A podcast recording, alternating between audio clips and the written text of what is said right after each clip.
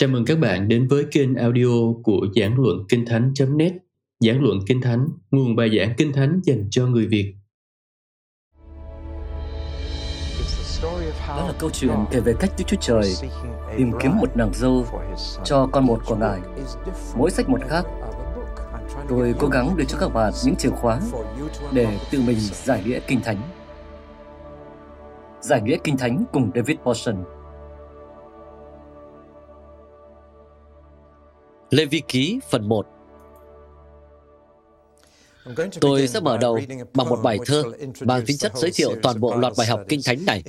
Bài đó như sau. Thánh Kinh tôi tưởng đâu mình biết, hú họa được chăng mấy đoạn rời, chút răng chút mát rồi sáng thế, vài đoạn ê sai, chút thánh thi. Trầm ngôn đoạn đầu, Roma giữa, tưởng đâu mình biết Thánh Kinh rồi, nhưng đọc kỹ ra thì mới thấy thật khác khi xưa đọc dở dang. Lời Chúa khi nay sao mới lạ, vì đọc hết không bỏ giữa chừng.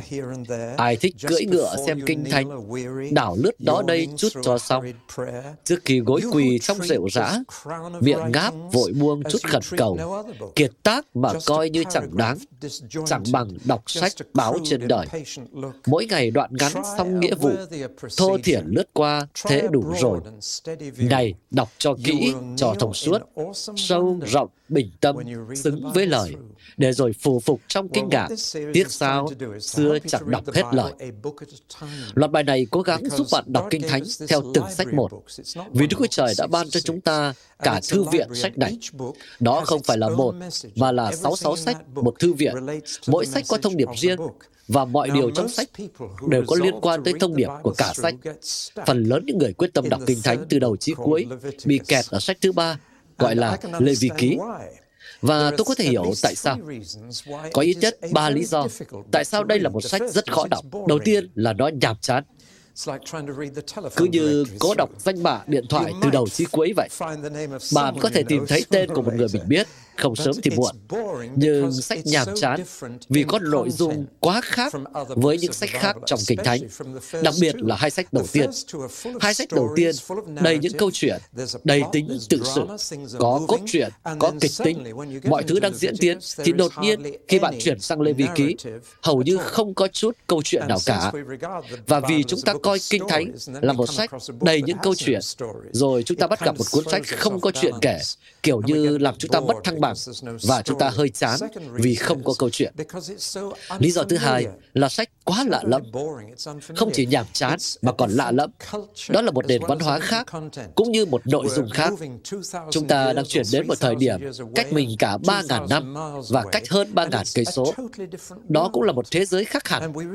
Và chúng ta đọc về những điều không quen thuộc với mình. Ví dụ như cách người ta xử lý bệnh truyền nhiễm trong Lê Vi Ký.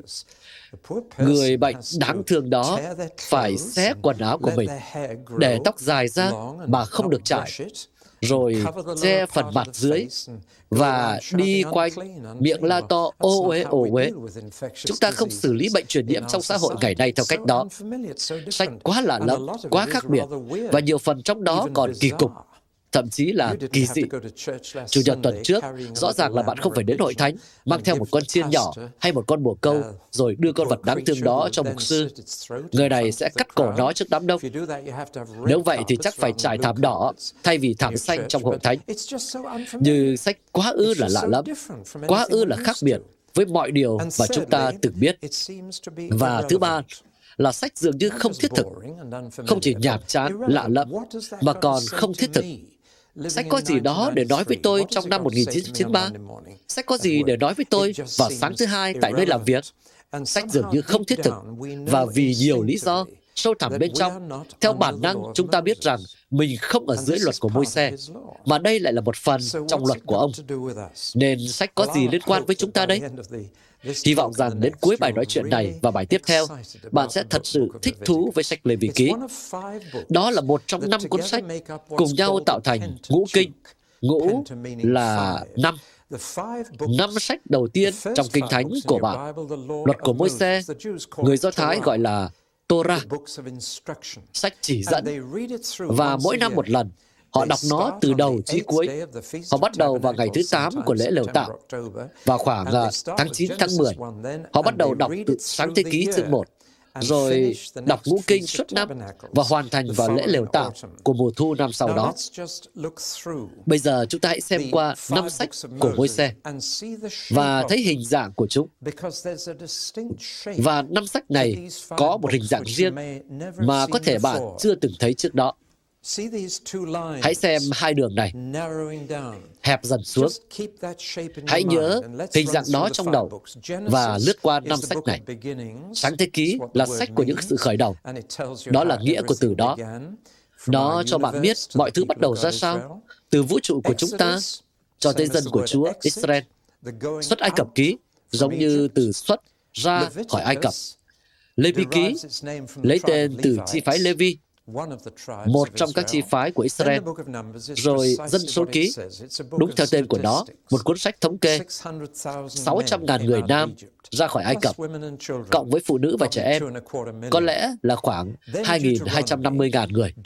Rồi phục truyền luật lệ ký, phục nghĩa là lần thứ hai, và trong đó có cả từ luật lệ, nên phục truyền luật lệ ký nghĩa là luật thứ hai. Vì thực ra, Chúa ban luật pháp Ngài cho họ hai lần, một lần ở núi Sinai và một lần ngay trước khi họ vượt sông Jordan sang đất hứa. Vậy nên 10 điều răn mới xuất hiện hai lần trong năm sách đầu tiên của Kinh Thánh, một lần trong xuất Ai tự ký và một lần trong phục truyền luật lệ ký. Đây là lần thứ hai. Nên kiểu như họ được nhắc nhớ đến luật pháp ngay trước khi vào đất hứa. Và khi đặt ra câu hỏi, những sách này nói về ai? Thì chúng ta bắt đầu thấy hình này nổi lên rõ nét. vì sáng thế ký là một cuốn sách toàn cầu. nói về tất cả mọi người nói về nhân loại nói về cả vũ trụ đó là một sách toàn cầu. ngay khi chuyển sang xuất ai cập ký bạn bước vào một cuốn sách thu nhỏ vào một dân tộc một quốc gia là israel. Nên đây là một cuốn sách về dân tộc. khi chuyển sang lê vi ký thì chỉ có một chi phái trong dân tộc đó. bạn đã thấy nó thu hẹp từ toàn cầu qua dân tộc rồi đến chi phái trước. nhưng ngay khi đi qua lê vi ký hình đó lại trách ra và sách dân số ký lại nói đến cả dân tộc rồi sách phục truyền luật lệ ký đặt Israel trên phong nền toàn thế giới giữa các quốc gia và bạn trở lại với góc nhìn toàn cầu. Nên bạn có một ống kính thu phóng, cứ phóng to rồi thu nhỏ theo các sách. Và có lẽ đó là lý do khiến người ta mắc kẹt ở Lê Vi Ký, vì họ chỉ quan tâm đến những điều toàn cầu, thậm chí là những điều liên quan đến dân tộc. Khi chuyển sang chi phái, họ bắt đầu bị bỏ lại phía sau. Nhưng hình đó lại trách ra nên đến khi sang phục truyền luật lệ ký, bạn lại thích thú trở lại. Cách tiếp theo để làm điều này là khi bạn đặt câu hỏi ở đâu? Và nhìn nó trong không gian. Bạn thấy rằng nó bắt đầu với cả trái đất, bắt đầu tập trung vào canh đê, Ur xứ canh đê, nơi ở của Abraham, rồi đến đất Canaan là nơi ông đến, rồi đất Ai Cập, nơi họ làm nôn lệ trong 300 năm, nhưng rồi nó tập trung lại trong Lê Vi Ký, vào chỉ một nơi là núi Sinai. Nên một lần nữa, ống kính thu phóng tập trung vào chỉ một nơi, Sinai à. Và rồi nó lại phóng to ra. Những chuyến đi đến Negev, Edom và Moab, trở lại Canaan, nhưng nó thu hẹp lại với một chi phái ở một nơi nhỏ bé. Thậm chí còn hơn thế, khi bạn đặt câu hỏi khi nào, lại một lần nữa, chính hình này cũng áp dụng với cả năm sách. Sáng thế ký bao trùm nhiều thế kỷ. Mọi lịch sử đã qua của trái đất chúng ta. Xuất Ai Cập ký bao trùm theo năm khoảng 300 năm. Lê Vi ký chỉ bao trùm một tháng rồi dân số ký bao trùm 40 năm và phục truyền luật lệ ký nhìn về nhiều thế kỷ tới lịch sử tương lai của Israel. Vậy bạn có thể thấy được hình dạng của năm sách của môi xe không? Và vì vậy, bạn có nhận ra rằng Lê Vi Ký là bản lề của toàn bộ điều này, rằng chúng ta đang tập trung vào tháng quan trọng nhất, tại nơi quan trọng nhất và chi phái quan trọng nhất trong toàn bộ điều này. Thế nên sách mới quan trọng đến vậy. Sự toàn vẹn luật của môi xe phụ thuộc vào sách này. Nên cứ 12 tháng, họ lại đọc hết ngũ kinh, tức là họ dành khoảng 2 đến 3 tuần lễ để đọc Lê Vi Ký mỗi năm. Và chúng ta sẽ đọc sách đó theo cách của người Do Thái trước đây. Thế mà đã được vài phút rồi. Tôi muốn liên hệ Levi trở lại với xuất Ai Cập ký để cho bạn thấy những sách này nối tiếp nhau như thế nào.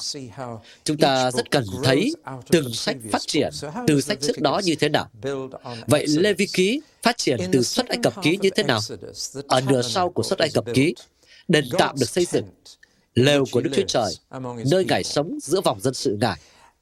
Và nếu tưởng tượng ra trại quân ở suốt Ai Cập ký, bạn sẽ thấy lều của Đức Chúa Trời ở giữa và hàng trăm các lều khác bao quanh.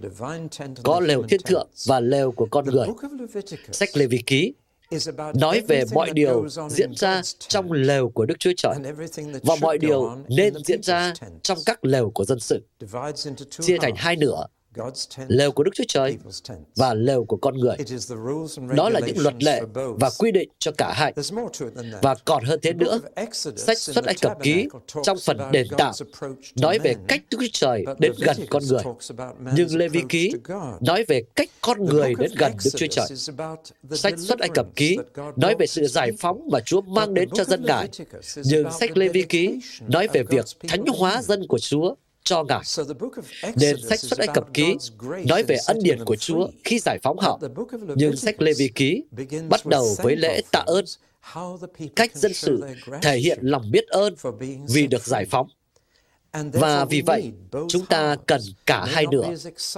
Có thể sách không thú vị như xuất Ai Cập ký, nhưng Chúa chờ đợi điều gì đó từ chúng ta để đáp lại điều Ngài đã làm cho chúng ta. Hai sách khớp với nhau như vậy đó. Chúng ta được cứu để phục vụ. Và xuất Ai Cập ký nói đến cách Đức Chúa Trời cứu dân Ngài. Nhưng Lê Vi ký nói về cách họ cần phục vụ Ngài. Không chỉ được Chúa cứu, và chúng ta còn cần phục vụ Ngài. Khi chúng ta đọc cựu ước, tôi thấy thật hay khi đọc các sách như thể tôi là người Do Thái. Tôi không phải là người Do Thái, Giá như được vậy thì tốt. Nhưng mà cái mũi này là nét gia truyền trong dòng họ Porson. Nó giúp tôi khi đến thăm Israel, nhưng tôi không phải là người Do Thái. Giá như tôi được như vậy nhỉ? Nhưng hãy thử tưởng tượng rằng chúng ta là người Do Thái. Và hãy đọc sách này như cách một người Do Thái đọc nó mỗi năm một lần. Tại sao anh ta phải làm như vậy? Chúng ta sẽ thấy rằng đây là vấn đề sống còn với một người Do Thái. Họ phải đọc sách và hiểu sách, thậm chí là sống theo sách. Bạn thấy đó, chỉ có một Đức Chúa Trời và đó là Đức Chúa Trời của Israel. Không có thần nào khác. Mọi thần khác là sản phẩm của trí tưởng tượng của con người. Chỉ có một Đức Chúa Trời. Ngài là Đức Chúa Trời duy nhất tồn tại và họ là dân duy nhất của Ngài trên đất. Và vì vậy, giữa họ có mối quan hệ đặc biệt. Và về phía Chúa, Ngài đã hứa làm quá nhiều điều cho họ. Ngài đã hứa làm chính phủ của họ làm Bộ trưởng Bộ Quốc phòng và bảo vệ họ, làm Bộ trưởng Bộ Tài chính và không để một ai trong họ nghèo khó, làm Bộ trưởng Bộ Y tế và không một tật bệnh nào của người Ai Cập chạm đến họ, làm mọi điều họ cần. Ngài sẽ như vậy với họ, là vua của họ. Đổi lại, Ngài muốn họ sống đúng đắn, và làm mọi điều cho đúng hay sống công chính. Đó là nghĩa của từ công chính, sống cho đúng đắn. Và câu chìa khóa trong toàn bộ sách Lê Vi Ký là câu liên tục xuất hiện trong Tân ước. Các con phải thánh vì ta là thánh. Nói cách khác, Đức Chúa Trời muốn dân tộc mà Ngài giải phóng trở nên giống Ngài và không giống mọi dân xung quanh. Và nếu bạn thấy bối rối với một số điều trong Lê Vi Ký, thì đây là chìa khóa để mở chúng ra. Khi Đức Chúa Trời bảo họ rằng các con không được làm như thế này, tức là Ngài đang nói rằng vì các dân xung quanh các con làm vậy và các con phải khác biệt. Các con phải thánh vì ta là thánh. Các con phải phản ánh bổn tính của ta và để người ta thấy được bổn tính của ta qua cách sống của các con. Câu đó là chìa khóa. Các con phải nên thánh vì ta là thánh. Bạn sẽ thấy câu đó không chỉ một lần, bạn cũng sẽ thấy câu đó rải khắp tân ước, vì điều đó vẫn được áp dụng ngày nay. Nếu Đức Chúa Trời cứu bạn, thì Ngài muốn bạn trở nên giống Ngài. Ngài muốn bạn sống theo đường lối của Ngài và trở nên thánh khiết vì Ngài là thánh.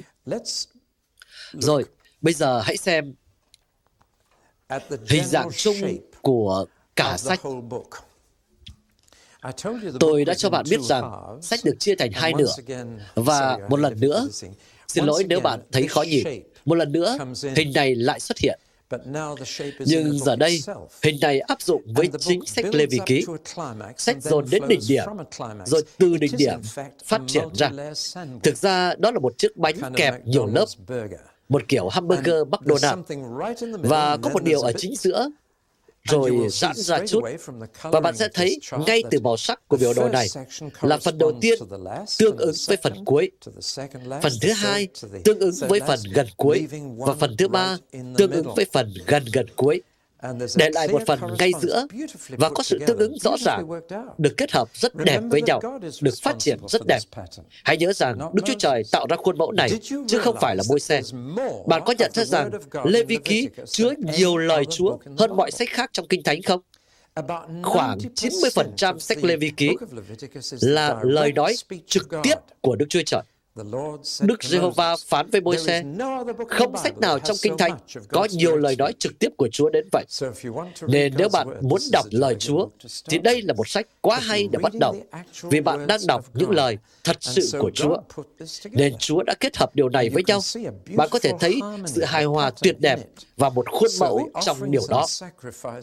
Những của dân và sinh tế của bảy chương đầu tiên được bổ trợ bằng những hình phạt và lời hứa nguyện của dân sự.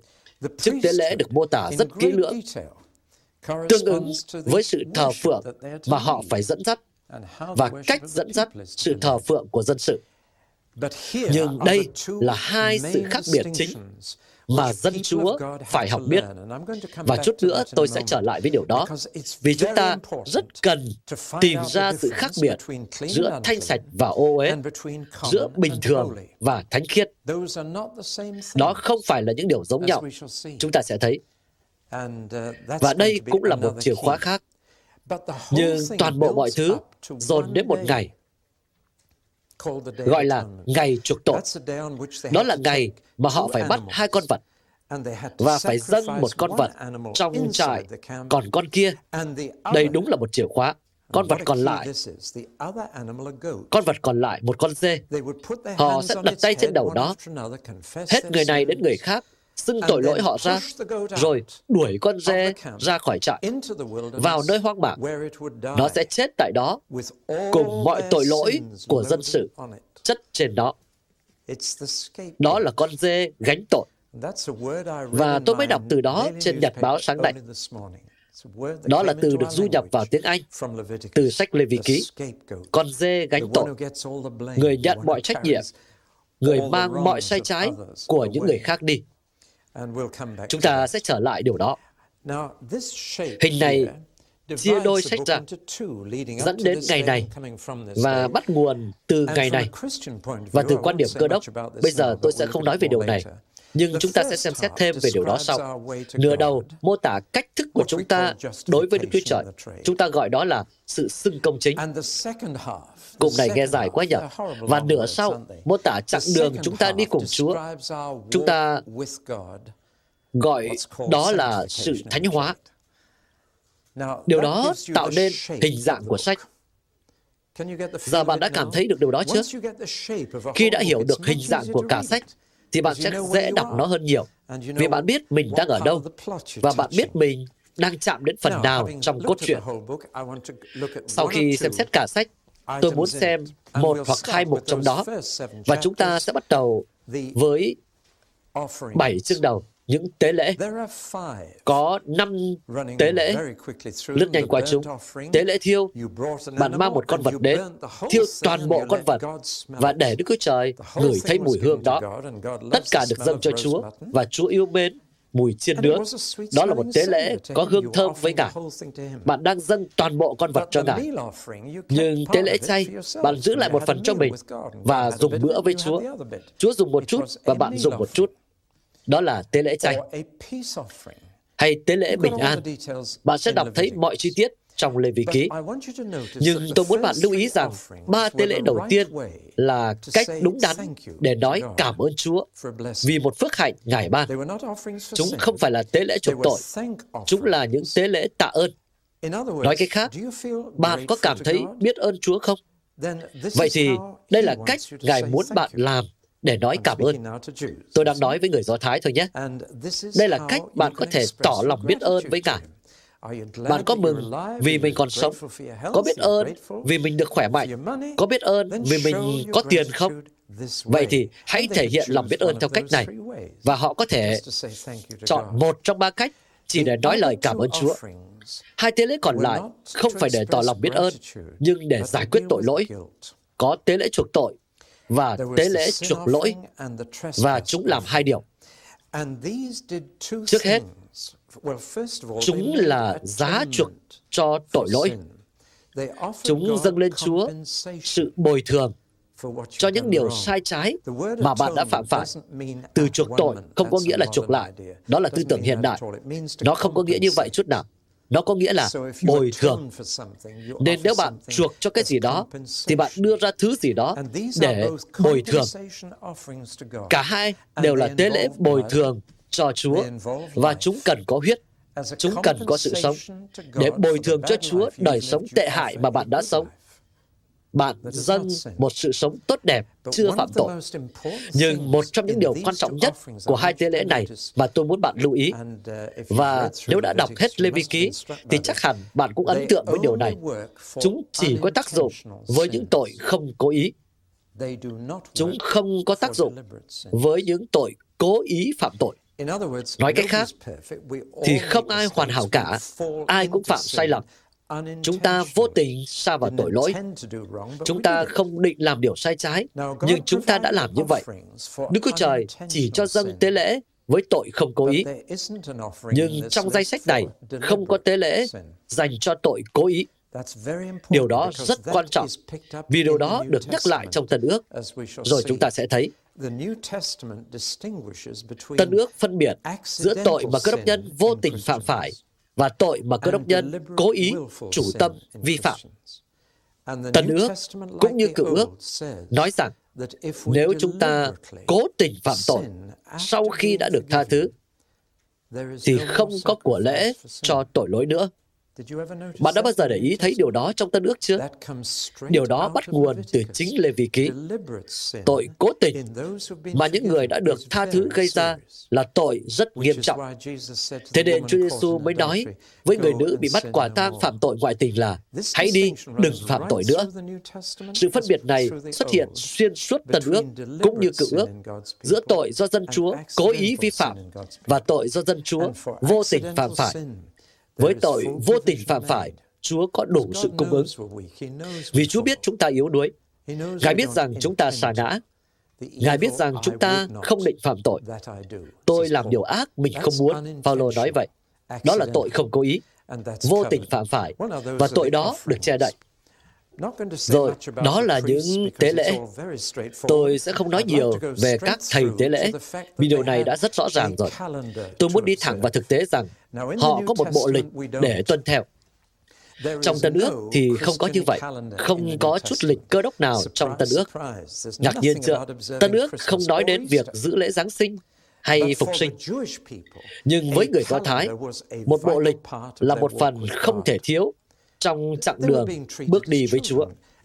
Họ được coi như con trẻ. Người trưởng thành không cần lịch. Con trẻ thì cần để nhắc chúng nhớ những thứ mà chúng sẽ quên. Và tất cả những kỳ lễ này được nêu ra trong sách Lê Bí Ký và phải giữ theo. Hãy lướt nhanh qua các kỳ lễ đó. Quên phần bên trái của bảng đi một chút nhé. Chỉ nhìn vào những chữ màu đỏ thôi. Bắt đầu từ tháng đầu trong năm, khoảng tháng 3 hay tháng 4 của chúng ta, là lễ vượt qua, lễ bánh không men vào ngày 15 của tháng đầu, để nhớ lại cách Đức Chúa Trời đưa họ ra khỏi ách nô lệ tại Ai Cập. Và vào ngày trước lễ vượt qua, một con chiên phải được giết lúc 3 giờ chiều. Chẳng phải là rất tuyệt vời đó sao? 3 giờ chiều, giữa buổi chiều, Kinh Thánh chép rằng người ta giết con chiên. Và vào ngày tiếp theo, lễ vượt qua bắt đầu. Ba ngày sau đó, họ phải dâng những trái đầu mùa cho Đức Chúa Trời. Ba ngày sau đó, nghe có quen không? Trái đầu mùa của những kẻ ngủ. 50 ngày sau, lại có chữ ngũ nữa, năm hoặc 50, ngũ tuần. 50 ngày, họ phải giữ lễ ngũ tuần hay lễ các tuần, vì đó là ngày luật pháp được ban ra trên núi Sinai. Và họ phải nhớ lấy điều đó, phải cảm tạ Chúa vì điều đó. Nhưng bạn có biết điều gì xảy ra khi luật pháp được ban ra trên núi Sinai vào lễ ngũ tuần đầu tiên không? Kinh Thánh chép rằng họ đã phạm tội và nhiều người bị giết. Bạn có biết là bao nhiêu người không? Ba ngàn người. Như vậy, khi luật pháp được ban ra vào ngày lễ ngũ tuần đầu tiên, ba ngàn người đã bỏ mạng. Nhiều thế kỷ sau, khi Thánh Linh được ban vào lễ ngũ tuần, ba ngàn người đã được cứu. Cả Kinh Thánh đều ăn khớp với nhau. Chẳng phải là rất tuyệt vời đó sao? Đó là những kỳ lễ đầu năm. Rồi chúng ta đến với những kỳ lễ cuối năm, lễ thổi kèn. Người ta thổi kèn shofar, làm từ sừng của một con cừu giả. Tiếng kèn như thế đấy. Đó báo hiệu một vòng mới của các kỳ lễ. Hai là ngày chuộc tội. Đó là một ngày không thể thiếu khi con dê gánh tội bị đuổi khỏi trại cùng mọi tội lỗi chất trên mình đó. Sau đó là lễ lều tạm, 8 ngày, lễ Sukkot hay lều tạm trú. Khi họ chuyển ra khỏi nhà mình và sống trong những căn tròi, họ phải thấy được những vì sao lọt qua mái tròi để nhắc họ nhớ tới 40 năm dại dột, lang thang trong hoang mạc. Khi lẽ ra, họ có thể vào đất hứa trong 11 ngày. Nên nhóm ba kỳ lễ này nhằm vào cuối năm. Tất cả những kỳ lễ này sẽ được làm trọn theo phương cách cơ đốc. Ba kỳ lễ đầu đã được làm trọn vào lần đến thứ nhất của Chúa Giêsu. Điều đó đã là quá khứ với chúng ta. Nhưng ba kỳ lễ này sẽ được làm trọn vào lần đến thứ hai của Ngài. Tôi không biết Chúa Giêsu sẽ trở lại vào năm nào, nhưng tôi biết là vào tháng nào. Đó chắc chắn là tháng 9 hoặc tháng 10 gì đó. Vì Ngài luôn làm mọi điều vào đúng thời điểm. Nên vào một năm nào đó, vào tháng 9 hoặc tháng 10, Chúa Giêsu sẽ trở lại. Bạn biết là Chúa Giêsu sinh vào tháng đó chứ? Ngài không sinh ra vào ngày 25 tháng 12 đâu. Bằng chứng là tin lành theo Luca chỉ ra rằng Chúa Giêsu sinh vào tháng thứ bảy trong năm, tức là lễ lều tạm. Đây là lúc họ mong đợi Đấng Messiah và thật thú vị, tất cả những lần Tân ước nhắc đến tiếng kèn đều là để công bố sự trở lại của Ngài. Nên ba lễ này đã xong rồi. Chúng đã được làm trọn trong lần đến đầu tiên của Đấng Christ. Nhưng ba lễ này sẽ được làm trọn vào lần đến thứ hai của Ngài. Và vào ngày chuộc tội đó, sự cứu rỗi sẽ đến với cả dân tộc Israel. Giờ còn hai lễ nữa. Có một ngày nghỉ hàng tuần. Và với những nô lệ ở Ai Cập từng phải làm việc 7 ngày trong tuần, thì một ngày nghỉ hàng tuần hẳn là một phước hạnh. Không có dấu vết của ngày sa bát trong Kinh Thánh trước thời mối xe. Adam không có ngày sa bát, ông làm việc 7 ngày trong tuần. Abraham không có ngày sa bát, ông làm việc 7 ngày trong tuần. Nhưng bắt đầu từ thời mối xe là có ngày nghỉ hàng tuần. Đó không phải là ngày nghỉ lễ, hay là ngày dành cho gia đình. Đó là ngày dành cho Chúa, một ngày thánh, và là một phần trong lịch của họ. Những lễ này tổ chức hàng năm, cái này diễn ra hàng tuần, và cái này cứ 50 năm một lần. Đúng là năm hân hỷ. Cứ 50 năm một lần, số dư tài khoản của mọi người lại được cào bằng. Các bạn có thích điều đó xảy ra ở đây không? Tôi thấy một số người trong các bạn có vẻ không chắc lắm. Tôi có thể nhìn vẻ mặt của các bạn để biết được là các bạn có số dư tài khoản nhiều hay ít nhỉ. Nhưng bạn thấy đó, mọi tài sản được trả về cho gia đình sở hữu chúng từ ban đầu, cứ 50 năm một lần. Nên giá thuê càng rẻ khi năm hân hỷ càng gần, vì thời hạn ngắn hơn. Và các nô lệ được trả tự do vào năm thứ 50. Đủ mọi điều thú vị xảy ra, nên người ta mong chờ năm hân hỷ, hay là năm thi ân của Chúa khi có tin lành cho người nghèo, vì họ sẽ lại giàu có. Khi những kẻ bị cầm tù được thả tự do, điều đó có gợi cho bạn nhớ điều gì không? Chúa Giêsu đã công bố rằng Thần của Chúa ngự trên ta. để kẻ bị cầm được tha, đặng truyền tin lành cho kẻ nghèo, để đồn ra năm thi ân của Chúa, hay năm lành của Chúa. Nói cách khác, Chúa Giêsu đã mở đầu năm hân hỷ thật sự và khi đó, người ta chờ đợi tất cả những điều này. Bạn đã thấy tầm quan trọng của việc biết cựu ước để hiểu được tân ước chưa? Giờ chúng ta chuyển sang câu hỏi rất quan trọng, nhưng khó trả lời về sự khác nhau giữa thánh khiết và tầm thường. Thanh sạch và ô uế. Bạn thấy đó, thế giới luôn nghĩ về mặt tốt và xấu. Họ chỉ có hai phạm chủ tư duy. Trong khi Kinh Thánh có ba. Và chúng ta gặp điều này lần đầu trong Lê Vi Ký. Nếu không nắm vững điều này, thì bạn sẽ không nắm được Lê Vi Ký. Điều này cực kỳ, cực kỳ quan trọng. Một thứ có thể thanh sạch, nhưng vẫn tầm thường. Có hai quá trình xảy ra.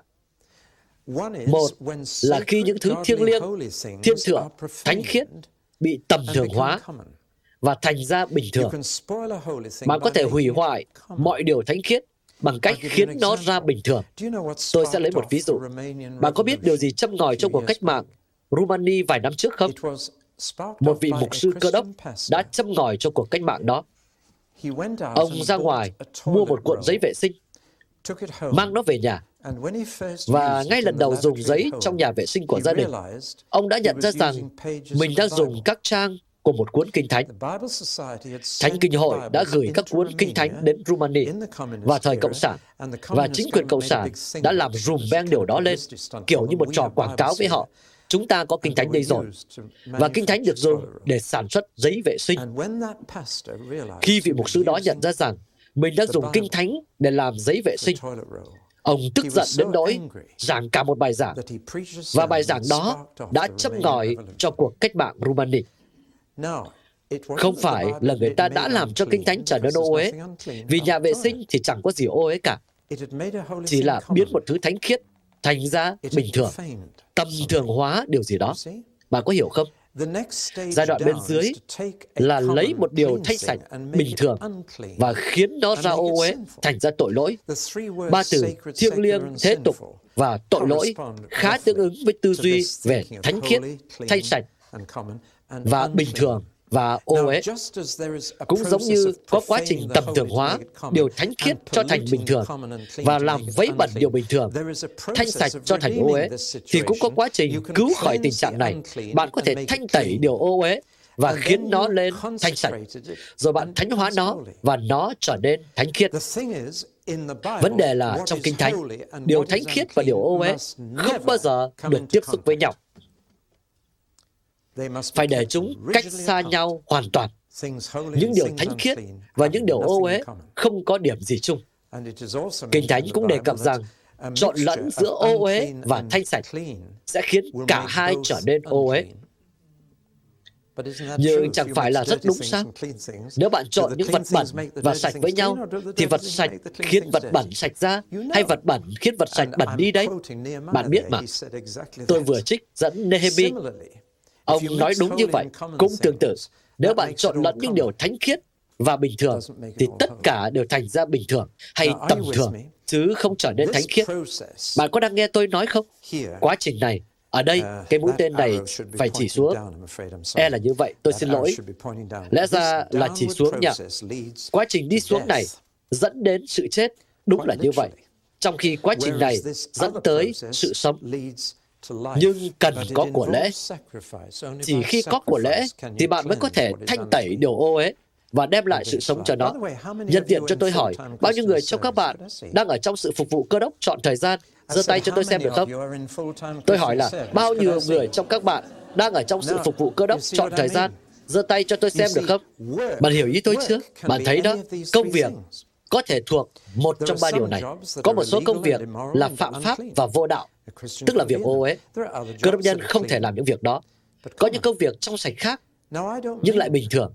Ý tôi không phải là anh phải làm giáo sĩ hay mục sư thì mới thánh khiết. Nó phụ thuộc vào việc bạn có dâng công việc của mình cho Chúa hay không. Bạn có thể là một lái xe taxi thánh khiết. Bạn có thể dâng công việc và làm điều đó vì cớ Chúa. Như vậy, nó sẽ không còn bình thường nữa. Nó trở thành một nghề thánh khiết trong mắt Chúa. Bạn có hiểu không? Bạn có thể làm giáo sĩ mà vẫn ở đây. Bạn đã bắt đầu hiểu được điều gì đó chưa? Tiền của bạn có thể trở nên ô uế nếu bạn dùng vào những việc tệ hại hoặc thay sạch, nếu bạn dùng vào những điều tốt đẹp hoặc thánh khiết nếu nó được thánh hóa cho Chúa. Tình dục có thể thuộc một trong ba điều này. Bạn đã bắt đầu nắm được tầm quan trọng của việc phân biệt ba điều này chưa?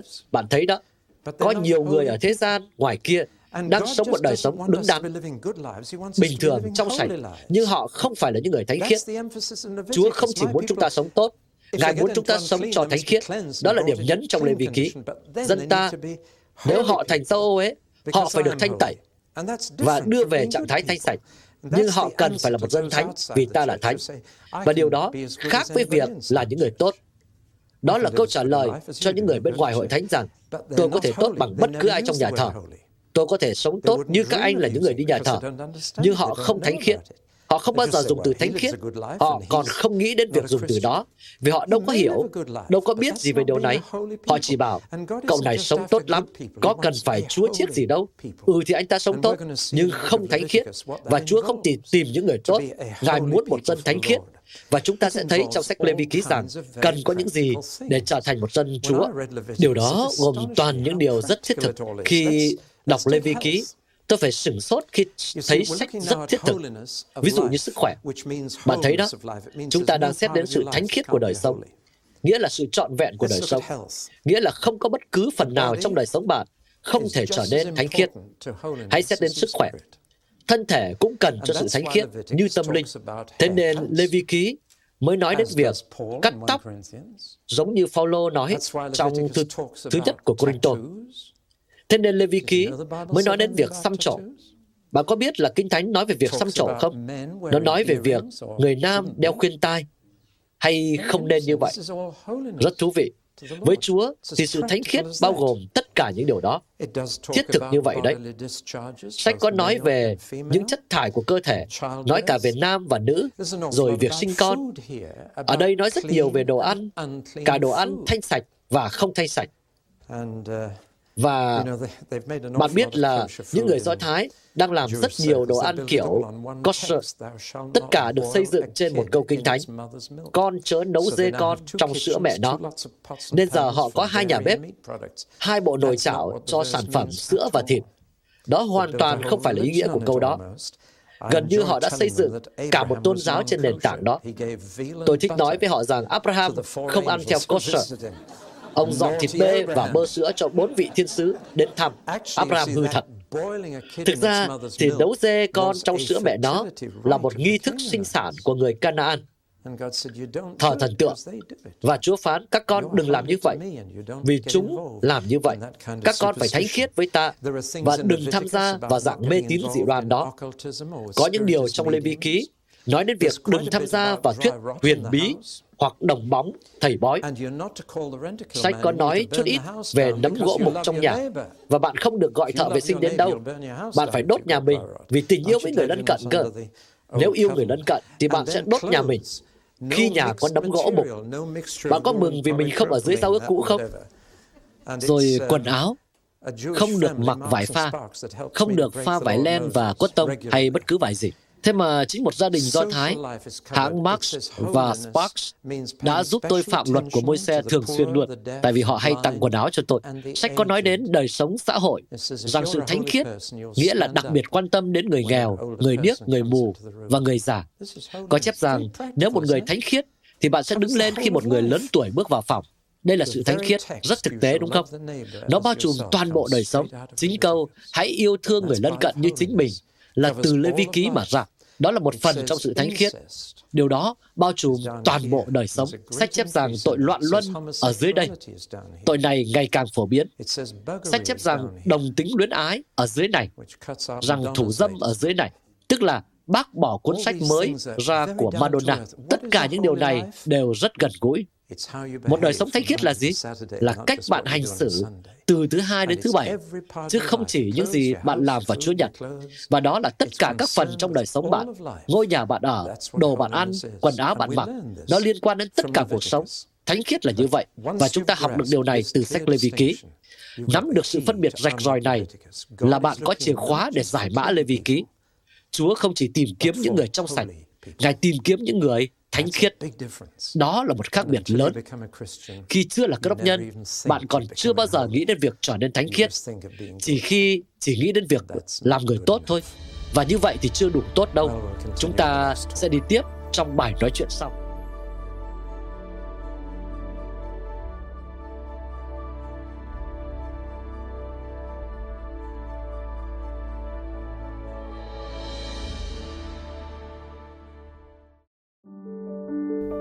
Các bạn vừa nghe xong bài giảng được phát trên kênh audio của giảng luận Kinh Thánh, kênh nhằm cung cấp cho các tín hữu và tôi tớ Chúa người Việt những bài giảng chọn lọc của các diễn giả kinh điển trong những thời đại khác nhau.